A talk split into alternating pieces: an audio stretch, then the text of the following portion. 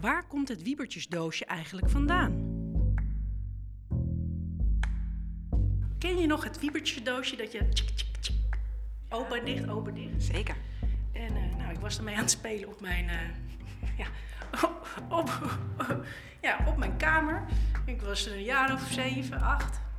En, eh, nou, en ik, ik trek dat doosje open en ik snij echt snoeihard in mijn vinger. En als bewijs heb ik hier nog steeds een litteken op mijn wijsvinger, op mijn linker wijsvinger. En eh, nou ja, het was echt een toestand, want ik schrok me natuurlijk te pletten. En ik ging met die vinger door de, door de lucht heen zwaaien. Dus mijn hele kamertje was gewoon rood geworden. Dus ik naar beneden, mijn moeder dat ding te drukken, drukken, en drukken, drukken. Want dat moest natuurlijk niet. Nou, ik ging bijna onderuit. Dus nou, dat was me ook maar een avontuur. Ja. Bestaat voor 5% uit bloed,